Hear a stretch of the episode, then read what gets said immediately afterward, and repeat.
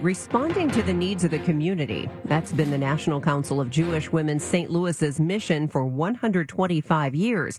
And as Maria Keena tells us, the organization has no signs of slowing. Quite the opposite. You likely know or have heard about some of the NCJW programs, like Kids Community Closet, providing meals to underprivileged school children. But Ellen Alford tells us about something you might not know about. We do a lot of work in Jefferson City. We go and we advocate on issues that impact the lives of women, children, and families. And one of the things we found is Missouri was not one of the states where the National Human Trafficking Hotline was posted in truck stops and strip clubs and bus stations and train stations and places where victims might be. So we went to Jefferson City and we worked with elected officials. It took us three years to get a state law passed that mandated the posting of that hotline number in those kinds of establishments. In addition, we created a partnership with St. Louis County. Alford tells KMOX they went into the Hazelwood School District to educate students about human trafficking. We held a poster contest for the students to design a poster that would educate their fellow students about trafficking. Uh, we just finished. The contest winner was announced, and those posters are going up all through the high school. Tenacious and perseverance are two words that might describe NCJW. Susan Katzman on recruiting. We need young women to take the place of, of those of us that are more mature. We've targeted younger women. We've also targeted women in my range where you're retired, recently retired, and you've got some time in your hands and you have strong skill sets and